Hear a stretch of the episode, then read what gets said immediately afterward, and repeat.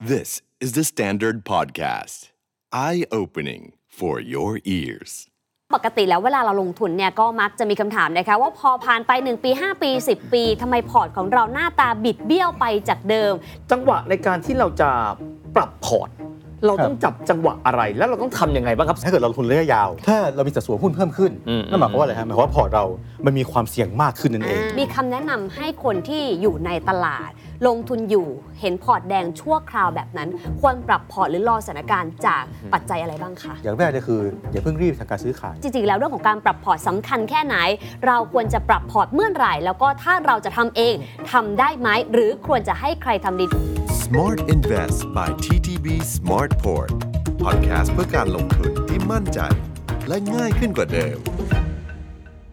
กลับมาพบกัน EP ที่ 9 แล้วนะคะ ต้องบอกว่าปกติแล้วเวลาเราลงทุนเนี่ยก็มักจะมีคำถามนะคะว่าพอผ่านไป 1 ปี 5 ปี 10 ปีทำไมพอร์ตของเราหน้าตาบิดเบี้ยวไปจากเดิม และทำไมต้องปรับพอร์ตการลงทุนด้วยจริงๆ แล้วเรื่องของการปรับพอร์ตสำคัญแค่ไหน เราควรจะปรับพอร์ตเมื่อไหร่ แล้วก็ถ้าเราจะทำเองทำได้ไหมหรือควรจะให้ใครทำดีเดี๋ยววันนี้มีคำตอบมาให้แน่นอนค่ะ วันนี้เราอยู่กับแขกรับเชิญของเรานะครับท่านเป็น Senior Executive Investment Product Strategist ของ TTB Investment Office คุณอภิวัฒนาประธานสุขหรือว่าคุณมิกครับ คุณมิกสวัสดีครับ สวัสดีค่ะ สวัสดีครับ คุณบิสสวัสดีครับคุณเฟิร์น เจอกันอีกครั้งหนึ่งนะคะครับมือนที่เกริ่นเอาไว้เลยตั้งแต่สัปดาห์ที่แล้วนะคะว่าเราอยากจะมาชวนคุยเรื่องของการครับปรับพอร์ต จริง ๆ พูดถึงคำว่าปรับพอร์ต หลายคนก็อาจจะได้ยินมานานโดยเฉพาะอืมใครที่ลงทุนแต่จริงๆนิยามของคำนี้มันคืออะไรคะจริง ๆ ผมต้องขอบอกว่าคำว่าปรับพอร์ตเนี่ยมันค่อนข้างกว้างอืมแต่ให้ผม scope เข้ามาเนี่ยจริงๆ แล้วคำว่าปรับพอร์ตเนี่ยมันมี character ด้วยกันอยู่เอาสำคัญเลยมีมีน่าจะมีอยู่สามประเภทค่ะนะครับคือหนึ่งเป็นการปรับพอร์ตเพื่อให้ สัดส่วนการลงทุนของเราเนี่ยเป็นไปตามนโยบายการลงทุนที่ตั้งไว้ สมมุติว่าเราตั้งไว้ว่าพอร์ตเราจะลงทุนหุ้น 50 บอล50 ใช่ไหมครับ เพราะฉะนั้นถ้าเกิดระหว่างทางมันสมมติหุ้นขึ้นกลายเป็น 55 45ค่ะเราก็ต้องมีการปรับเข้ามาที่จุดเดิมอ่าฮะนี่คือแบบแรกนะครับแล้วก็แบบที่สองคือเป็นการปรับพอร์ตตามอายุของคุณอ่าใช่ไหมครับสมมติอ่าตอนนี้คุณ 20 คุณรับความเสี่ยงได้มาก ควรจะลงหุ้น 100%แต่พอเวลาผ่านไปปุ๊บเราอายุมากขึ้นค่ะเรารับความเสี่ยงได้น้อยลงอ่าฮะแล้วอาจจะไปปรับพอร์ตใหม่ให้เป็นแบบ อาจจะเป็นหุ้น 70 บอล30อย่างนี้เป็นต้นนะครับแล้วก็ 3 อันนี้เป็นสิ่งสำคัญที่ทางด้านโดยส่วนใหญ่แล้วอ่าคนที่เขาเป็นผู้จัดการกองทุนเนี่ยจะทำก็คือเป็นการปรับพอร์ตตามสถานการณ์ตลาดณปัจจุบันรวมทั้งมุมมองที่มีต่อตลาดในอนาคตอ่าอ่าอันอันหลังนี่สำคัญค่ะคือมุมมองในอนาคตอ่าอืฮะมอืมครับคุณวิทย์ผมถามอย่างนี้ถ้าสมมติเรามองหันมาหาตัวเราครับนะเราเป็นนักลงทุนในการลงทุนกองทุนรวมอย่างเงี้ยจังหวะในการที่เราจะปรับพอร์ต เราต้องจับจังหวะอะไร แล้วเราต้องทำยังไงบ้างครับ สมมติว่าคนไม่รู้อะไรเลยอย่างนี้นะฮะ แยกแยกตามที่กล่าวไปเมื่อกี้นิดหนึ่งอืมอืมอืม นะครับสมมติว่าอะถ้าเกิดถ้าเกิดเราเป็นทหารนักลงทุนทั่วไปอืมอืมใช่ไหมครับเอ่อเขาปรับปรับพอร์ตเนี่ยถ้าเกิดเราลงทุนระยะยาวค่ะ อะเกิดอย่างที่เรียนไปเมื่อกี้ว่า ถ้าเรามีสัดส่วนหุ้นเพิ่มขึ้นอืมนั่นหมายความว่าอะไรฮะหมายความว่าพอร์ตเรา มันมีความเสี่ยงมากขึ้นนั่นเองอ่าฮะ เพราะจากฉะนั้นเราที่รับได้ 50ตอนนี้มันเพิ่มขึ้นไปตอแล้วตอนนี้สมมติเป็น55เราก็ต้องมีการลดกลับมาที่เดิมอืม ถูกไหมครับอันเนี้ยเป็นการปรับพอร์ตแบบแรกส่วนที่เหลืออันที่สองเป็นตามอายุที่เราที่เรากล่าวไปเมื่อกี้นะครับแต่ว่าถ้าในเรื่องของการบริหารกองทุนเนี่ย อืมอืม ส่วนใหญ่แล้วเขาจะมีการผสมผสานกันระหว่างการปรับพอร์ตแบบ เป็นไปตามนโยบาย และค่ะการปรับพอร์ตตามสภาวะตลาดและมุมมองของผู้จัดการกองทุน โอ้ ค่ะ ครับทีนี้มันถี่แค่ไหนเพราะหลายคนบอกว่านั่นสิอุ้ยตลาดเปลี่ยนทุกวันเลยนะ แล้วก็มีข่าวใหม่ ๆ เสมอเราต้องปรับครับถี่หรือไม่ถี่อย่างไร โดยค่าเฉลี่ยเนี่ยควรจะเป็นรอบเวลาเท่าไหร่คะ การปรับพอร์ตให้กลับเข้ามาอยู่ที่จุดเดิมเนี่ยมันมีอยู่สองแบบคือมีการปรับพอร์ตตาม fix ระยะเวลาไปเลยว่าอะสมมติ let's say เช่น ทุกเดือน อ่าฮะซึ่งทุกเดือนอันนี้ถ้าเกิดอย่างเงี้ยถ้าเกิดคุณ fix อย่างเงี้ยนั่นหมายนั่นหมายความว่าคุณไม่ได้สนไม่ได้สนเลยว่าอา จจะมี factor อะไรเข้ามาบ้างค่ะนะครับคือหมายถึงว่าโอ้ดูหน้าสิ้นเดือนเลย ถ้าเอาเวลาเป็นที่ถ้ตั้งใช่ฮะคือถึงสิ้นเดือนปุ๊บถ้าพอร์ตคุณไม่ได้อยู่ที่ 50 50เนี่ยปรับเลยปรับเลยอ่ากลับไปอยู่ที่เดิมหุ้น50บวกค่ะ50 อันนี้เป็นอันนี้คือแบบแบบแรกตั้งตั้งเป็นแบบเป็นระยะเวลาแบบแน่นเป็นช่วงเวลาแน่นอนอือหือแต่ส่วนแบบที่2เนี่ยจะเป็นแบบใช้ดุลยพินิจในการปรับพอร์ตอืมดุลยพินิจคือหมายถึงว่าอะสมมติพอร์ตเราเบ้ไปเป็นหุ้นค่ะ55 บอล45แล้วจะแล้วจะปรับจริงๆมันควรอยู่ที่50 50 แต่ ถามว่ามันจำเป็นไหมอืมจำเป็นไหมคือหมายถึงว่าคุณต้องดู factor อื่นประกอบด้วยใช่ไหมครับสมมติว่ามันอาจจะเบ้ไปนิดเดียว อาจจะเบ้ไม่ถึง 5%แต่ถ้าเกิดสมมติเราไปเราไปเราต้องไปขายหุ้นเพื่อให้สัดส่วนลงมาเนี่ยแต่เรามีต้นทุนในการทำธุรกรรมอะอาจจะมีแบบมีเสียค่าคอมมิชชั่นอะไรต่างๆมากมายอ่าอาจจะไม่คุ้มอาจจะไม่คุ้ม ถ้าเกิดสมมติว่าต้นทุนในการทำธุรกรรมเราสูสูงมากเนี่ยอุ้ยพอร์ตเบ้ไปนิดเดียวเนี่ยเราไม่ต้องปรับก็ได้นะครับแต่ว่าถ้าเกิดนะครับตรงกันข้ามถ้า ตลาดที่มีความผันผวนมากๆเนี่ยค่ะบางทีเราอาจจะต้องรีบปรับให้กลับมาที่เดิม เพราะถ้าเกิดอ่าฮะคุณไม่ปรับเนี่ยอยู่ดีหุ้นแบบจาก 52อยู่ดีพุ่งไปเป็น 60 หรืออาจจะพุ่งลงเป็น 40นี้ก็ได้เป็นต้นอ่าความเสี่ยงก็จะเบ้ไปทันที ใช่ ถ้าเกิดค่ะเพราะฉะนั้นโดยสรุปง่ายๆเนี่ยเมนหลักที่เราดูก็คืออะต้นทุนอ่าฮะต้นทุนต้นทุนมากก็ไม่ต้องก็ไม่ต้องปรับก็ได้ถ้าไม่เบ้เยอะ ถ้าแต่ถ้าเกิดความผันผวนมากๆเนี่ยคุณก็อาจจะต้องรีบปรับหน่อยเพื่อไม่ให้พอร์ตเป็นเบ้ไปมากเราเอานะครับตัวเลขได้ไหมคะ เช่นกำไรขาดทุน เช่นสมมตินะคะเฟิร์นชอบตั้งไว้ว่าเอ้ยครับถ้าเราเนี่ยอยากจะคัดลอสเนี่ยสักประมาณ 20% 30%แล้ว cut loss เลยแบบนี้ก็ได้หรือเปล่า หรือว่าในความเป็นจริงควรจะปรับจากสัดส่วนใหญ่มากกว่าที่จะไปโฟกัส แค่กองทุนบางกองทุนหรือว่าหุ้นบางตัวครับผมว่าในบริการบริหารพอร์ตจริงอืมอืมๆน่าจะดูเป็นในพอร์ตของพอร์ตรวมมากกว่าอ่า ใช่ไหมครับ เพราะว่าคุณเฟิร์นอาจจะมีกองทุนหนึ่งที่อาจจะลบอ่าฮะ20นะแต่อีกตัวหนึงอะมันบวก 20อะอ๋อออฟเซตกันพอดีใช่ชดเชยคุณกันเราไปก็ต้องมาดูว่าผลตอบแทนโดยรวมทั้งพอร์ตเนี่ยมันเป็นเท่าไหร่ค่ะอันนี้ดูแบบดูแบบนี้ดีกว่า เพราะถ้าเกิดสมมติว่าเรารีบไปแบบวิคัดมาถึงปุ๊บ cut loss cut loss อย่างเงี้ยครับบางทีเรามักจะเจอเหตุการณ์นี้ใช่ไหมครับคุณวิทย์ซื้อแพงขายถูกโอ้โหโอเคคนที่โอเคลงทุนเนี่ยเราควรเราดูดูในเรื่องของ portfolioมันจะดีกว่าอ่านะครับไม่งั้นก็คือไม่ได้กำไรสักทีใช่ไหมคะใช่ครับ คุณวิทย์ครับถามในแง่ของการลงทุนครับนะสมมุติว่าเราเป็นคนที่ลงทุนคำว่าการปรับพอร์ตเราปรับด้วยตัวเราเอง หรือเราอาศัยใครเป็นคนปรับในแต่ละช่วงในแต่ละช่วงยังไงครับ คือผมว่าผมเข้าใจว่าทุกท่านน่ะอาจจะน่าจะชอบที่จะปรับด้วยตัวเอง ใช่ไหมครับเพียงแต่ว่าอืมการที่เราปรับด้วยตัวเองเนี่ยเราเราต้อง make sure หนึ่งเราดูตลาดมันจริง ๆ นะอืมใช่ไหมครับอ๋อมอนิเตอร์มันเลยนะ ใช่ฮะขนาดคนมอนิเตอร์ทุกวันยังผิดเลยอ๋อใช่ไหมครับอ๋ออ๋อนั่นคือคุณคุณต้องมึงมอนิเตอร์ตลาด แล้วก็ติดตามสถานการณ์ข่าวสารอย่าง ทันท่วงทีจริงๆค่ะนะครับแล้วก็สองคุณต้องสามารถที่จะรับผลผลสืบเนื่องจากการปรับได้อืมสมมติว่าสมมติว่าเราปรับเองอะเหมือนที่คุณเฟิร์นกล่าวไปรีบปรับก็คืออุ้ยมองว่าตลาดหุ้นจะไม่ดีนะ cut loss เลยอืมเอาอีกวันหนึงปุ๊บเด้งเลยคุณอาจคุณอาจจะเครียดได้ค่ะใช่ไหมครับเพราะฉะนั้นเราเลยแนะนำว่าถ้าท่านอาจจะไม่ได้มีเวลาในการติดตามตลาดมากนักเนี่ยอืมท่านอาจจะต้องปล่อยให้ผู้จัดการมืออาชีพเขา บริหารพอร์ตอืมปรับพอร์ตให้น่าจะดีกว่าอ่า เพราะการปรับพอร์ตคืออาชีพเขาเพราะเขามอนิเตอร์สถานการณ์ตลอดเวลามืชีพเขาก็ดูดูทุกวันอ่าฮะอย่างพี่วิทย์เนี่ยครับลงทุนมาสักระยะหนึ่งแล้วนะคะก็นับ 10 ปีแล้วเหมือนกันเนี่ยอืมเรามีการปรับพอร์ตเราเห็นความสำคัญของตรงนี้ไหมหรือเราทำยังไงบ้างเวลาพอร์ตเรามีการเปลี่ยนแปลงเนี่ยค่ะอยากให้แชร์ประสบการณ์นี้อ่าถ้าประสบการณ์เป็นแบบนี้ครับแต่ก่อนนี้นะคนทั่วๆไปเลยคือคิดถึงอะไรครับการลงทุนในประเทศอ่าเพราะเรามีความชินเรารู้จักหุ้นไทยใช่ไหมฮะครับต่อมาปั๊บ เราสู้การทำหน้าที่ของฟัน d ม a นเจอร์ไม่ได้อืมมีกองทุนละ ตอนหลังบอก เฮ้ยน่านน้ำอื่น ๆ ตลาดทุนอื่นก็น่าสนใจอ่าฮะก็เลยมีการปรับย้ายไปอยู่ที่โน่นด้วยอ่านนะครับ ด้วยความที่ว่าความสามารถในการรับความเสี่ยงเราเยอะ เรายินดีรับ เราก็เลยมองเราไป explore สิ่งใหม่ ๆ ก็เลยกระจายมากขึ้นค่ะแต่ทีนี้เนี่ยต้องยอมรับว่าจากการที่เราเนี่ยใกล้ชิดกันกับเอ่อการข่าวสารข้อมูล แล้วก็พอจะมีข้อมูล แต่ว่าบางทีต้องยอมรับว่าเราคนเดียวไม่มีทางรู้เรื่องทั้งโลก ต้องอาศัยมืออาชีพอืมแล้วตัวเฟิร์นล่ะเวลาการปรับพอร์ตของเฟิร์นเป็นไงบ้าง จริงๆมันว่าคนเนี่ยมีหลายกลุ่ม คือเฟิร์นเนี่ยจะเป็น risk lover อยู่แล้ว คือรับความเสี่ยงที่สูง เนื่องจากว่าเราก็ลงทุนมานานด้วยนะอืคะมแล้วก็อยู่ในวงการการเงินด้วย เฟิร์นก็เลยมองว่าตัวเฟิร์นเองปรับพอร์ตไม่ยากอืมเพราะหมายความว่าเฟิร์นก็จะลง risky asset ก็คือหุ้นเนี่ยเกือบร้อยเปอร์เซ็นต์อยู่แล้วนะอ่าคะฮะอันนี้ปรับพอร์ตไม่ยาก กับ type อีก type หนึ่งที่ปรับพอร์ตไม่ยากเลยก็คือกลุ่มคนที่รับความเสี่ยงได้ต่ำมาก เป็น risk averse เป็นพวกหลีกเลี่ยงความเสี่ยงเพราะคนกลุ่มเนี้ยเขาจะไม่ไปยอมลงทุนอะไรที่เป็นสินทรัพย์เสี่ยง แต่ว่าสุดโต่งอย่างเรานะพี่วิทย์พวก risk lover อ่ากับมากๆพวก risk อ่า averse เนี่ยน้อย แต่คนกลางๆอะเยอะเพราะว่าปัญหาของคนกลุ่มเนี้ยจะเกิดทันทีถ้าครับเขาทำเองไม่เป็นอืมเพราะบางทีเนี่ยเขาก็อาจจะไม่ได้ดูภาพใหญ่เหมือนที่คุณมิกบอกเนอะครับคือถอยออกมาดูว่าทั้งพอร์ตโฟลิโอเป็นอย่างไรเฟิร์นเคยคุยกับบางคนอะคุณมิกครับเขามีกองทุนอะร้อยกว่ากองทุนฮะเขาจะปรับยังไงใช่ไหมใช่ฮะพี่วิทย์ ปวดหัวมีนะคะย่างมีเลยนะคะนะบางทีเขาซื้อหลายแพลตฟอร์มอ่าแล้วก็แพลตฟอร์มหนึ่งก็จัดพอร์ตให้แบบหนึ่งอีกแพลตฟอร์มจัดพอร์ตแบบหนึ่งโอ้โหซึ่งแปลว่าในแต่ละพอร์ตเขาก็มีเป็น 10 หลาย 10ก็กลายเป็นหลักร้อยอย่างเงี้ยเป็นต้นนะคะ บางคนตอนเนี้ยอย่างแรกเลยก่อนจะปรับพอร์ตเนาะครับถอยมาดูพอร์ตตัวเองก่อนอ๋อว่าทั้งหมดทั้งมวลเป็นอย่างไร แล้วก็ครับถ้าเราอยากจะปรับจริงๆเนี่ยก็ไปดูสัดส่วนเฟิร์นถามคุณมิกนิดนึงครับสิ เอาสมมุติถ้าเขาอยากทำเองก่อนเนาะอืมเขามองว่าเอ้ยเวลาเราเห็น หุ้นเนี่ยมีสัดส่วนที่ drop ลงไปควรจะเติมอะทีเนี้ยพอเห็นทั้งพอร์ตแล้วว่ามันควรจะเติมครับเวลา fund manager ทำเนี่ยเราทำยังไง เพราะว่าหุ้นของเขาก็มีหุ้นหลายอย่างเนาะมีหุ้นโลกก็มีอืมหุ้นครับเอเชียก็มาหุ้นไทยก็ด้วย และจะไปเติมหุ้นไหน เราต้องเข้าไปดูในรายสินทรัพย์ด้วยหรือเปล่า เวลา fund manager เราดูพอร์ตโดยรวมเนี่ยเราทำยังไงในกลยุทธ์แบบนี้คะคือจริงๆผมต้องผมต้องต้องเรียนว่าอืมอืมอย่างสมมติ อะพอร์ตเราเป็นพอร์ตแม้แม้จะเป็นคำว่าพอร์ตหุ้นล้วนหุ้นอ่าหุ้นล้วนหนึ่งร้อยเปอร์เซ็นต์เนี่ยค่ะ เราก็ปรับพอร์ตได้อ่าอ๋อเหรอใช่ไหมฮะใช่อ่าใช่อ่าอย่างสมมติว่าอะคุณตั้งหุ้นอ่า100แต่ในหุ้น100เนี่ยเวลาที่ fund เขาทำใช่ไหมครับเขาจะดูเป็นสมมติอ่าดูเป็น top down อ่าฮะ คืออะโอเคลงทุนหุ้น อืมหุ้นอะไรล่ะ อาจจะแบ่งเป็น develop market 60%อ๋อ emerging market 40%ปรับไส้ในมัน ปรับไส้ในของพอร์ต อ่า ใช่ เราสามารถปรับไส้ในได้ ค่ะใช่ไหมครับ แล้วก็ถามว่าจะซื้อประเทศไหนล่ะ ใช่ไหมเราดู อ้าวนี่ตัวนี่ตัวนี้แบบ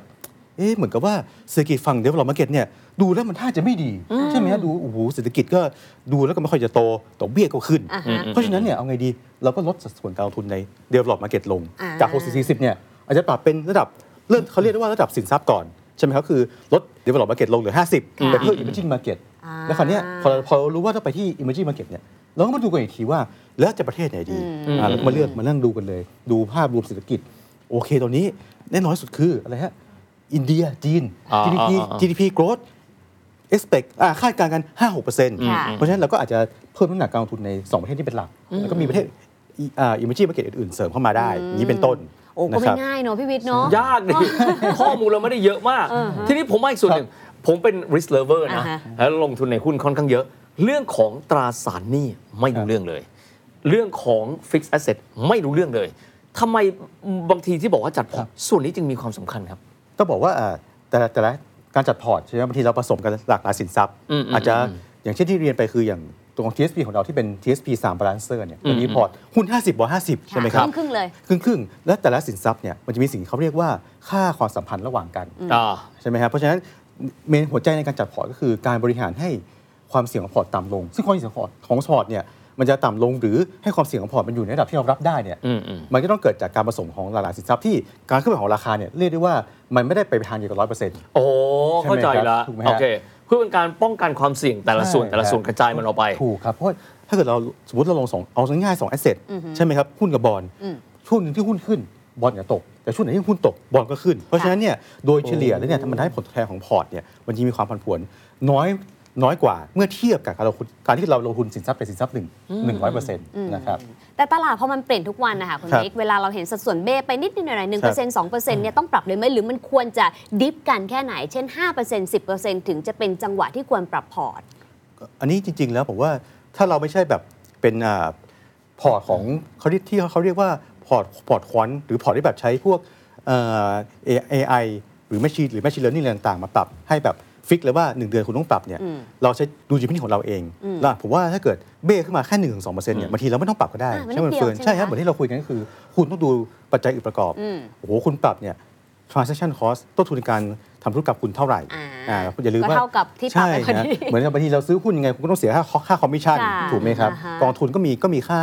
เขาเรียกว่าค่า front ค่า front end back end บางทีก็มีอืมใช่ เพราะฉะนั้นจริงๆ แล้วถ้านิดเดียวก็ไม่ต้องปรับก็ได้อืมเชิญอีกอย่างหนึ่งที่หลายคนอยากรู้ก็คือเวลาผ่านไปเนอะพี่ครับวิทย์ที่เราคุยกัน เพราะว่าตอนเราเด็กเนี่ยเราก็รับความเสี่ยงได้แบบหนึ่งอ่าอาจจะมีหุ้นมากกว่า 50 60 70 ก็ได้ พอโตขึ้นหรือแม้ว่าใกล้เกษียณเอง เราก็รู้สึกว่าอยากจะให้เงินก้อน โดยเฉพาะเงินต้นเนี่ยมันอยู่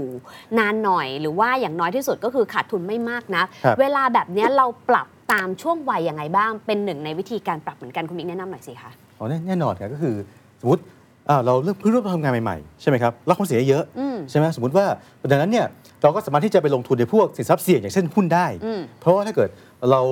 อายุยังน้อยอยู่ เท่ากับว่าเรามีระยะเวลาการลงทุนเนี่ยมันมากเราก็สามารถที่จะปล่อยให้มันขาดทุนอาจจะขาดทุนระหว่างทางแต่สุดท้ายแล้วเนี่ยเรารอจนหุ้นมัน recover กลับมาได้ค่ะใช่ไหมครับแต่ว่าถ้าเกิดสมมติเราอายุมากขึ้นไป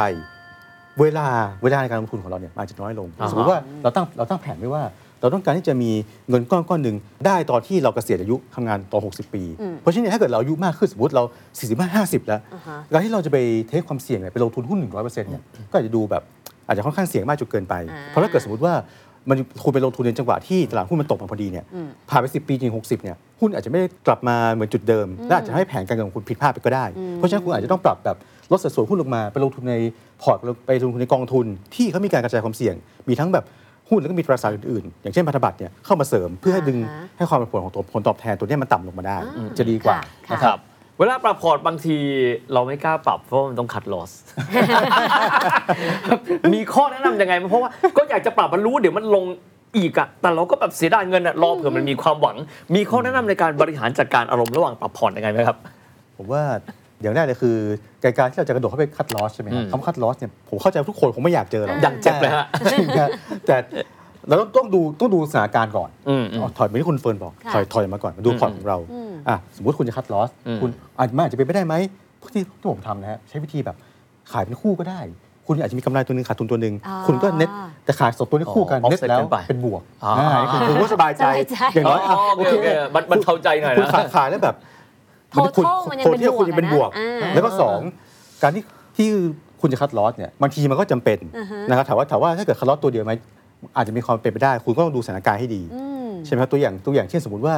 อันนี้สมมตินี่สมมติเฉยๆนะฮะเกิดแบบรัสเซียบุกยูเครนหนักมากอืโอ้มโหหือเขากดยิงจรวดนิวเคลียร์มันเนี่ยอืมอืมอืมอืม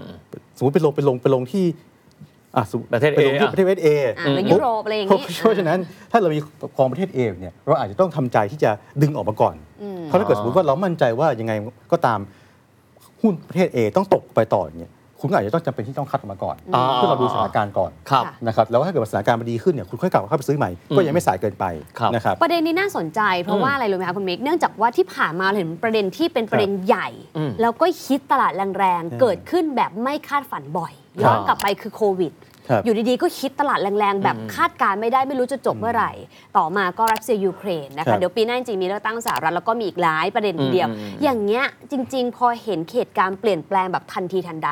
แล้วเราก็รู้แหละว่ามันกระทบแน่แต่ครับคาดการณ์เวลาไม่ได้อืมมีคำแนะนำให้คนที่อยู่ในตลาด ลงทุนอยู่เห็นพอร์ตแดงชั่วคราวแบบนั้น ควรปรับพอร์ตหรือรอสถานการณ์จากปัจจัยอะไรบ้างคะ ผมว่าอย่างอย่างแรกเลยคืออย่าเพิ่งรีบทำการซื้อขายอืมนิ่งเราต้องนิ่งนิ่งตั้งก่อนตั้งตั้งสติตั้งสติอ่าอ่านิ่งก่อนแล้วดูก่อนว่าเหตุการณ์ตรงเนี้ยมันเป็นเหตุการณ์ที่เกิดชั่วคราวหรือเกิดถาวรอืมอืมใช่ไหมครับถ้าเกิดสมมติว่าเป็นเหตุการณ์ที่มันเกิดถาวรหมายถึงว่ามันทำให้ปัจจัยพื้นฐานของประเทศประเทศนั้นเนี่ยมันเปลี่ยนแปลงไปโดยสิ้นเชิงเลยโอ้อะสมสมมติตัวอย่างเช่น ประเทศ A อาจจะมีการแบบเจอสงครามถูกถูกยึดเปลี่ยนขั้วอำนาจใหม่เปลี่ยนจากประเทศเปลี่ยนการระบบการปกครอง อ่าอ่าอันเนี้ยผมว่าอันเนี้ยมันส่งผลต่อเขาเรียกว่าเป็นการเปลี่ยนแปลงเชิงโครงสร้าง อ่าฮะ ครับ เพราะฉะนั้นมันย่อมถ้าเกิดมีการเปลี่ยนแปลงเชิงโครงสร้างแบบนี้เนี่ยตลาดหุ้นอาจจะไม่สามารถกลับไปที่เดิมได้ง่ายๆหรืออาจจะไม่กลับไปที่เดิมเลยก็ได้ค่ะ ใช่ไหมอันนี้คือหนึ่งสองเรื่องเรื่องมาตรการที่มีกับเกี่ยวกับตลาดหุ้นสมมติว่าอ่าบางตลาดจะมีแบบหุ้นที่ทำอะไรได้ดี สุดท้ายแล้วรัฐบาลออกมาจะออกมาตรการจำกัดควบคุมหุ้นกลุ่มนั้น อืม แล้วหุ้นกลุ่มนั้นก็เป็นหุ้นที่มีสัดส่วนมากอยู่ในอ่าประเทศนั้น อืม ถ้าเกิดตราบใดที่มาตรการเขาไม่เอาออก หุ้นไม่มีทางกลับไปที่เดิมได้อืมอันเนี้ยคุณคุณก็ต้องคุณก็ต้องปรับต้องเอาออกค่ะแต่ว่าถ้าเป็นอย่างที่คุณเฟิร์นเรียนอย่างสถานการณ์โควิดอย่างเงี้ยอืมอืมบางทีแล้วมันเราต้องมากลับมาถอยมาดูก่อน ผมเข้าใจว่าทุกคนตกใจ ผมก็ตกใจตอนนั้นใช่ไหมครับ แต่ว่าเอ๊ะสถานการณ์โควิดเกิดขึ้นเนี่ยมันเป็นแค่ one shot หรือเปล่าค่ะเพราะถ้าเกิดสมมติว่าเรายังไม่แน่ใจว่ามันจะเกิดอะไรในอนาคตขึ้นเนี่ยค่อยๆใจเย็นอย่าอย่าเพิ่งอย่าเพิ่งรีบร้อนเข้าไปปรับพอร์ตอย่าเพิ่งรีบร้อนไป cut loss ครับนี่คือนี่คือหนึ่งเพราะว่าสุดท้ายเนี่ยอย่างที่อย่างเนี้ย ใครที่ตอนนั้นไม่ได้ไม่ได้ cut loss เนี่ยตอนนี้เป็นไงฮะโอ้กำไรกับกำไรกำไรเยอะมากเลย ยิ่งถ้าเรากใช่ไหมล้าฮะลงทุนใช่ช่วงวิกฤตอ่ากลายเป็นโอกาสอ่าซะอีกอ่าถูกแต่ว่ามันต้องเป็นวิกฤตที่เรามองแล้วว่ามันไม่ส่งผลให้ปัจจัยพื้นฐานของเปลี่ยนประเทศนั้นมันเปลี่ยนไปอย่างโดยสิ้นเชิงครับอีกแบบหนึ่งที่จะทำให้คุณสบายใจได้โดยที่ไม่ต้องรีบปรับพอร์ต ก็คือการลงทุนมีการกระจายความเสี่ยงของพอร์ตที่ดีค่ะนะครับคือไม่อย่าอย่าไป concentrate ที่ สินทรัพย์ใดสินทรัพย์หนึ่งจะอย่าดีกว่า all in ใช่ต้องดูอย่าง ttb smart ของเราเป็นหลักอ๋อใช่ไหมโอเคเขามีการมีการแบบลงทุนหลายหลายสินทรัพย์มาก ผมว่าจริงๆแล้วเอาง่ายๆนะคือเขามีแค่หุ้นกับบอลใช่ไหมฮะแต่ว่าอ่าฮะไส้ในเนี่ยเขามีการกระจายลงทุนแบบลึกไปกว่านั้นอีกแค่ไหนคะสำหรับรายละเอียด เช่น กี่สินทรัพย์หุ้นกี่ตัวเราจะได้รู้ว่าที่บอกกระจาย เพราะบางคนบอกว่า 2 ตัวกระจายแล้วอะบางคนเป็น 10 เป็นร้อยอย่างเงี้ยจริงค่ะจริงๆอะผมจะผมยกตัวอย่างเลยคุณวิสวิธีการปรับพอร์ตของอ่า ttb smart ของเราเนี่ยเขาใช้วิเวลาเขาปรับพอร์ตนะเขาใช้เขาเรียกว่าเป็นการปรับพอร์ตแบบ มีผสมผสานกันระหว่างการปรับพอร์ต เพื่อให้เป็นมาตรฐานระยะยาวอืมและการปรับพอร์ตเพื่อให้ตอบสนองต่อเพราะว่าตลาดในระยะสั้นโอ้หรือใช่ไหมก็คือการปรับพอร์ตให้เป็นไปตามเป้าหมายระยะยาว ก็คือการปรับพอร์ตให้น้ำหนักเนี่ยมันเข้าไปสู่ strategic asset allocation ค่ะใช่ไหมครับ ส่วนในในระหว่างในระหว่างทาง ถ้าเกิดเขาเห็นว่าตลาดอ่ามีเป็นเป็นอย่างไร สมมุติว่าตอนเนี้ยเศรษฐกิจไม่ดีจะต้องปรับพอร์ตอย่างไร แล้วมองไปข้างหน้าแล้วควรจะลงที่ไหน อันเนี้ยอาจจะมีการทิ้วน้ำหนักออกมาจากตัว strategic asset allocation เมื่อกี้แล้วทำสิ่งเขาเรียกว่า tactical asset allocation อืมอืมอืมนะครับนี่คือผมยกตัวอย่างของจริงเลยอะสมมุติว่าตรงเนี้ยจริง ๆ แล้วถ้าเกิดตามอ่า strategic asset allocation หรือ SAA ที่เรียกว่า SAA กันง่าย ๆปากค่ะนะฮะคือ balancer ตั้งเป้าหมายคือลงหุ้น 50บอลปอน50 แต่สถานการณ์ในปัจจุบันเนี่ยผู้จัดการลงทุนมองว่าเฮ้ยเพราะว่าเศรษฐกิจในอนาคตเนี่ยอาจจะถดถอยก็ได้นะอืมใช่ไหมครับโดยเฉพาะในฝั่งของ developed market อย่างสหรัฐเนี่ยเขายังไม่แน่ใจว่า จะหนีจากภาวะเศรษฐกิจถดถอยได้หรือเปล่า เพราะฉะนั้นหนึ่งเลยปรับในแง่ของระดับสินทรัพย์ในภาพรวมก่อนจาก 50 50เขาก็ลดมาเหลือ อาจจะเป็นเป็นหุ้นประมาณสัก 47 48 เป็นต้น แล้วก็ที่เหลือก็ไปไปถือแบบเป็นตราสารหนี้กับพวกเงินสดไว้ลดเหมือนลดความเสี่ยงของพอร์ตลงค่ะใช่ไหมครับแล้วก็ 2 ในหุ้นทั้งหมด 48เนี่ยเขาก็ต้องมาทำในสิ่งที่เขาเรียกว่า technical acceleration หรือ TAA ก็ต้องมาดูว่าอ่าจริงๆแล้ว สมมุติว่าในหุ้น ตัวเขาเรียกว่าตัวดัชนีชี้วัดอืมอืมดัชนีวัดดัชนีวัดอาจจะเป็นแบบตัวตลาดหุ้นโลก ที่ที่น้ำหนักของตลาดหุ้นสหรัฐมากประมาณ 60%ค่ะ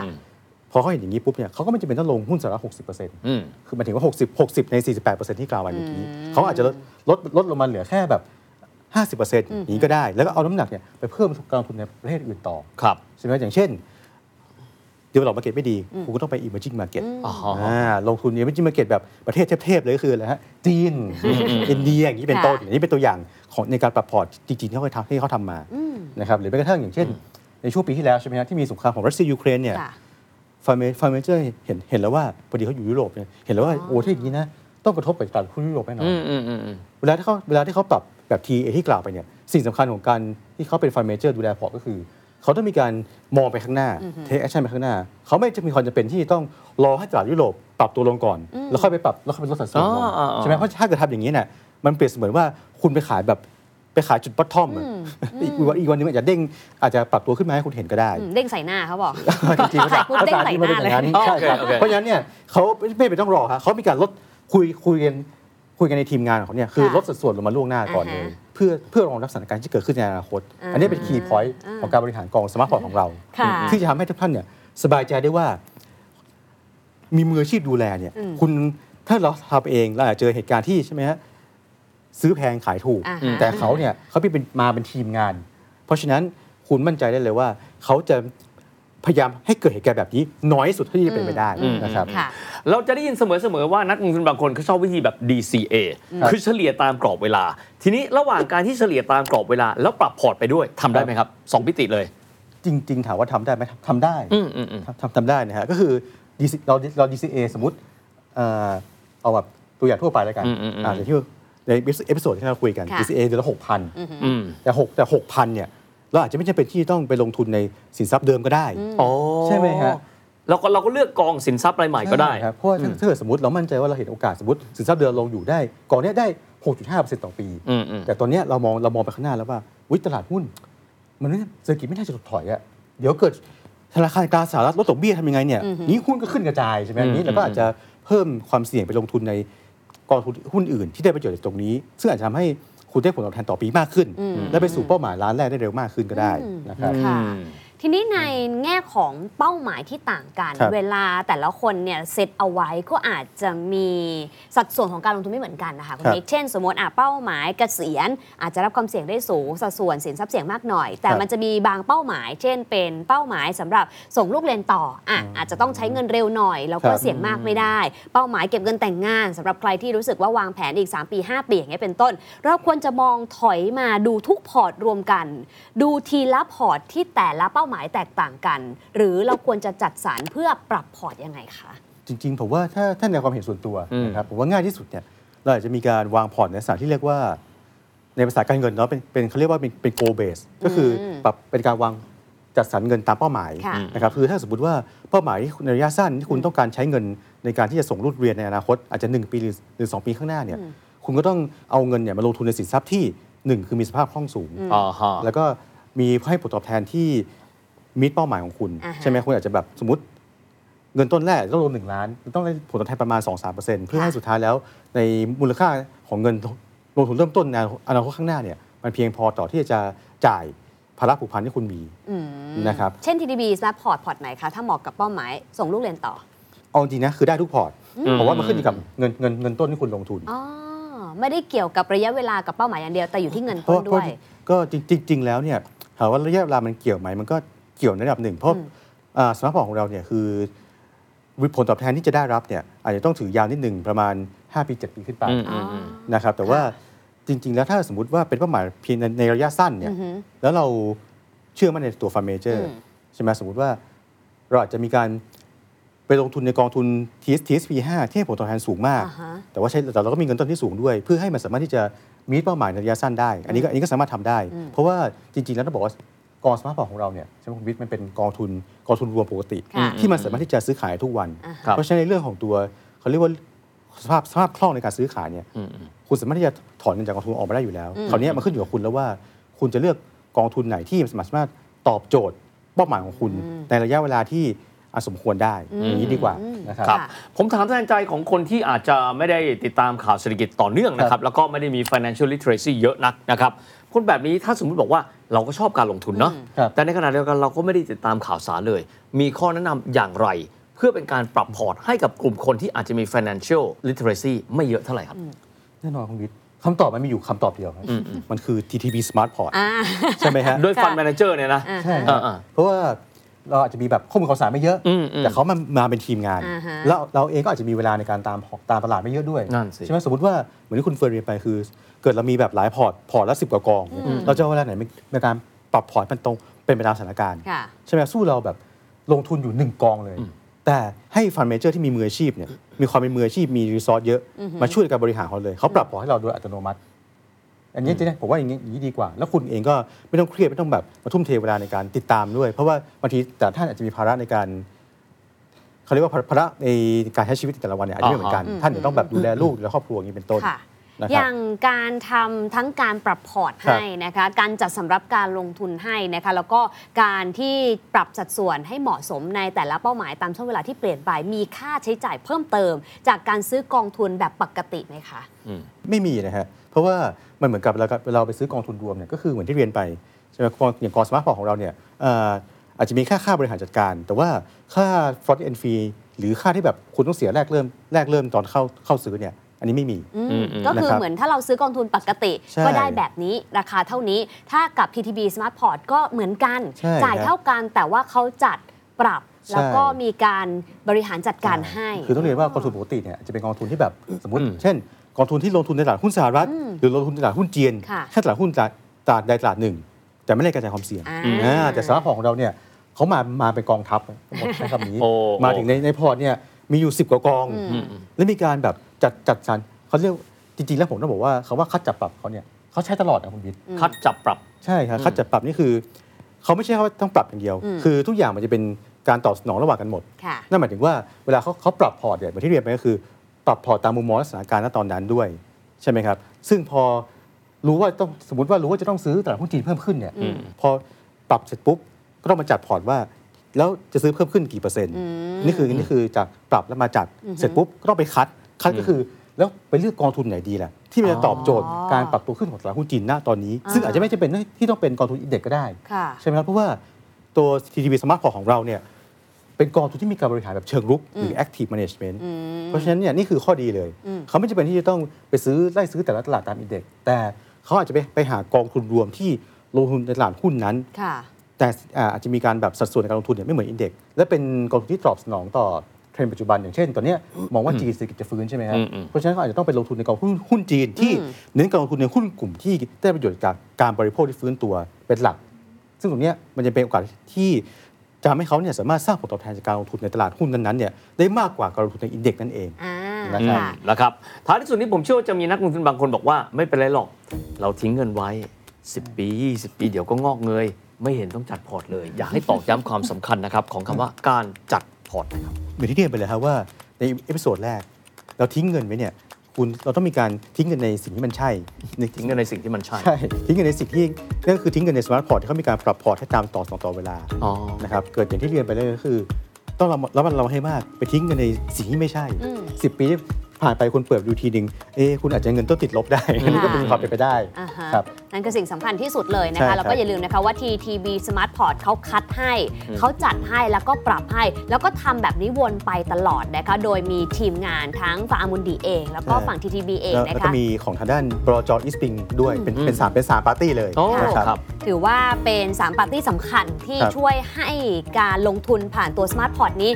ตอบสนองตามเป้าหมายของคุณนะคะ ไม่ว่าจะเป็นเป้าหมายระยะสั้นระยะกลางหรือว่าระยะยาว และด้วยความเสี่ยงแล้วก็โอกาสได้รับผลตอบแทนที่อาจจะจะแตกต่างกันไป อย่าลืมนะคะว่าจริง ๆ แล้วพวกเราทุกคนเป้าหมายเปลี่ยนตลอดเวลานะคะอืมอืมพออายุเยอะขึ้นก็อาจจะต้องการความปลอดภัยของเงินต้นมากขึ้น หรือแม้แต่พอใกล้ถึงเป้าหมายแล้วก็อยากจะปรับสัดส่วนการลงทุนครับและที่สำคัญพอตลาดเปลี่ยนไปนะคะไม่ว่าจะในขาขึ้นหรือว่าเศรษฐกิจที่เริ่มถดถอยเอง ก็จำเป็นที่ควรจะต้องปรับสินทรัพย์ด้วยคำถามคือเราทำเองได้หรือเปล่าอืมนะคะ ถ้าเราทำได้ก็อาจจะทำเองนะคะ แต่อาจจะมีต้นทุนได้ด้วยเหมือนกัน แต่ในมุมของ TTB Smart Port เขาคัดจัดปรับให้โดยไม่มีต้นทุนค่าใช้จ่ายเพิ่มเติมแต่อย่างใด เหมือนซื้อกองทุนปกติเลย แต่ว่าได้ solution เหล่านี้มาตอบด้วยนะคะพี่วิทย์นะครับพวกนี้อย่างที่บอกนะครับบอกว่าการลงเงินในสิ่งที่ใช่ และคำว่าใช่ในแต่ละกรอบเวลามันไม่เหมือนกัน นี่ก็เลยความจำเป็นในเรื่องการจัดพอร์ตวันนี้ได้ความรู้มากมายจากคุณมิกนะครับยังไงขอบคุณมากที่มาคุยกับเราในวันนี้ครับขอบคุณมากครับคุณมิกสครับวัสดีค่ะสวัสดีครับขอณค่ะ